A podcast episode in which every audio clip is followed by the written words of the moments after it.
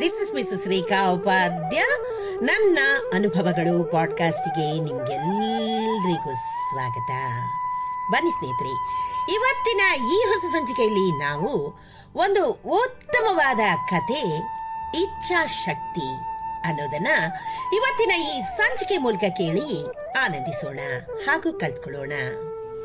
ಮೊತ್ತ ಮೊದಲನೇದಾಗಿ ಎಲ್ಲರಿಗೂ ಶ್ರೀ ರಾಮನವಮಿ ಹಬ್ಬದ ಹಾರ್ದಿಕ ಶುಭಾಶಯಗಳು ಸ್ನೇಹಿತರೆ. ಸ್ನೇಹಿತರೆ, ಅನೇಕರು ದೇವರಿಗೆ ಅನೇಕ ಬೇಡಿಕೆಗಳನ್ನ ಕೋರ್ತಾರೆ. ಆದರೆ ದೇವರು ಎಲ್ಲವನ್ನ ಪೂರೈಸ್ತಾನೆಯೇ ಎಂಬುದು ಅವರ ಪ್ರಶ್ನೆಗಳಲ್ಲಿ ಒಂದು. ಎಲ್ರಿಗೂ ಬೇಕಾದ್ದು ಸಿಗುತ್ತೋ ಇಲ್ವೋ ಗೊತ್ತಿಲ್ಲ. ಆದರೆ ಈ ಒಂದು ಉತ್ತಮವಾದ ನೀತಿಕತೆಯನ್ನ ಈಗ ಕೇಳಿ ಬರೋಣ. ಒಮ್ಮೆ ಒಬ್ಬ ಋಷಿ ಮತ್ತು ಅವರ ಶಿಷ್ಯ ನದಿಯಿಂದ ತಮ್ಮ ಆಶ್ರಮಕ್ಕೆ ಹೋಗ್ತಾ ಇದ್ರು. ಒಂದು ಮಹಾವೃಕ್ಷದ ಮುಂದೆ ನಿಂತು ಸಂತೋಷದಿಂದ ಮುಗುಳ್ನಕ್ಕೂ ಋಷಿಗಳು ತಥಾಸ್ತು ಅಂತ ಹೇಳ್ತಾರೆ. ಆಗ ಶಿಷ್ಯ, ನಿಮ್ಮ ಈ ನಡೆಗೆ ವರ್ತನೆಗೆ ಕಾರಣವೇನು ಗುರುಗಳೇ ಅಂತ ಕೇಳ್ತಾನೆ. ಆಗ ಋಷಿಗಳು, ಆ ಮಹಾವೃಕ್ಷವು ತನ್ನ ಅಪೇಕ್ಷೆಯನ್ನು ಪಕ್ಕದಲ್ಲಿದ್ದ ಇನ್ನೊಂದು ಮರಕ್ಕೆ ಹೇಳೋದನ್ನ ಕೇಳಿ ನಾನು ಹಾಗೆ ಹೇಳಿದೆ ಅಂತ ಹೇಳ್ತಾರೆ. ಆ ಮರದ ಆಸೆ ಏನಂತೆ? ಅಂತ ಶಿಷ್ಯ ಕೇಳ್ತಾನೆ. ಮುಂದಿನ ಜನ್ಮದಲ್ಲಿ ಸಾಮ್ರಾಟನಾಗಿ ಈ ಜಗತ್ತನ್ನು ಆಳ್ಬೇಕು. ಈ ಜನ್ಮದಲ್ಲಿ ಅಲ್ಲ ಅಂತ ಅದು ಹೇಳ್ತಿದೆ. ಆಗ ಶಿಷ್ಯನು ನಗುತ್ತಾ, ಗುರುಗಳೇ, ಇದು ತುಂಬಾ ಅತಿ ಆಸೆ ಅಲ್ವೇ? ಅಷ್ಟಕ್ಕೂ ಇದು ಸಾಧ್ಯನಾ ಅರ್ಹತೆಯೂ ಇರಬೇಡ್ವೇ? ಅಂತ ಕೇಳ್ತಾನೆ. ಆಗ ಗುರುಗಳು, ಅರ್ಹತೆ ಏನಿದೆ? ಫಲಾಪೇಕ್ಷೆ ಇಲ್ಲದೆ ತನ್ನ ಜೀವನ ಪರ್ಯಂತ ಫಲಗಳನ್ನು ನೀಡಿದೆ. ಅನೇಕ ಜೀವಿಗಳಿಗೆ ಆಶ್ರಯ ಕೂಡ ನೀಡಿದೆ. ಎಷ್ಟೋ ಮಂದಿಗೆ ನೆರಳು ನೀಡಿದೆ. ಇದೆಲ್ಲ ಪುಣ್ಯವಲ್ವೇ? ಆಗ ಶಿಷ್ಯ ಹೇಳ್ತಾನೆ, ಎಲ್ಲ ಸರಿ, ಆದ್ರೆ ಮರವೊಂದು ಚಕ್ರವರ್ತಿ ಆಗೋದು ಹೇಗೆ? ಅದೇ ರಾತ್ರಿ ದೊಡ್ಡ ಗಾಳಿ ಬೀಸಿ ಆ ದೊಡ್ಡ ಮರ ಉರುಳಿ ಬೀಳುತ್ತೆ.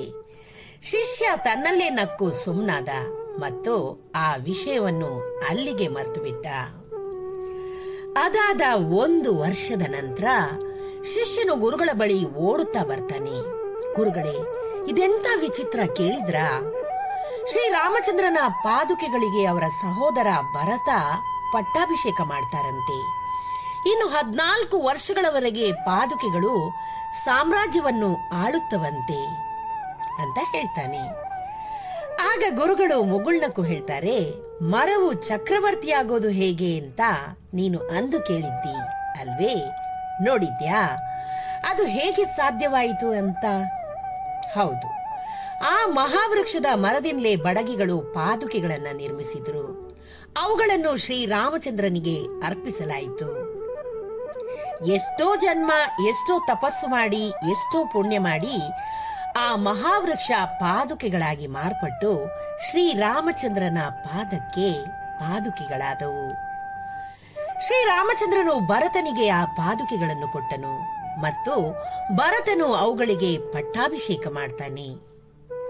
ಹೀಗೆ ಮಹಾವೃಕ್ಷ ಚಕ್ರವರ್ತಿ ಆಗ್ಬೇಕೆಂಬ ಆಸೆ ಈಡೇರಿದೆ ಅಂತ ಹೇಳಿದ ಗುರುಗಳಿಗೆ ಶಿಷ್ಯನು ಸಾಷ್ಟಾಂಗ ನಮಸ್ಕಾರ ಮಾಡ್ತಾನೆ.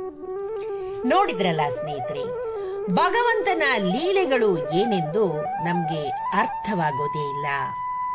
ಅದಕ್ಕಾಗಿಯೇ ಸಂಕಲ್ಪ, ಇಚ್ಛೆ ಬಲವಾಗಿದ್ರೆ ಮಾತ್ರ ಅವು ಕೈಗೂಡೋದು ಖಚಿತ ಸ್ನೇಹಿತರೆ. ಏನಂತೀರಾ? ಈ ಒಂದು ಚಿಕ್ಕದಾದ ಹಾಗೂ ಉತ್ತಮವಾದ ಕತೆ ನಿಮಗೆ ಇಷ್ಟವಾಗಿದ್ದಲ್ಲಿ ದಯವಿಟ್ಟು ಇದನ್ನ ಲೈಕ್ ಮಾಡಿ, ಶೇರ್ ಮಾಡಿ ಹಾಗೂ ನನ್ನ ಪಾಡ್ಕಾಸ್ಟ್ ಅನ್ನ ಫಾಲೋ ಕೂಡ ಮಾಡಿ ಸ್ನೇಹಿತರೆ. ಧನ್ಯವಾದಗಳು.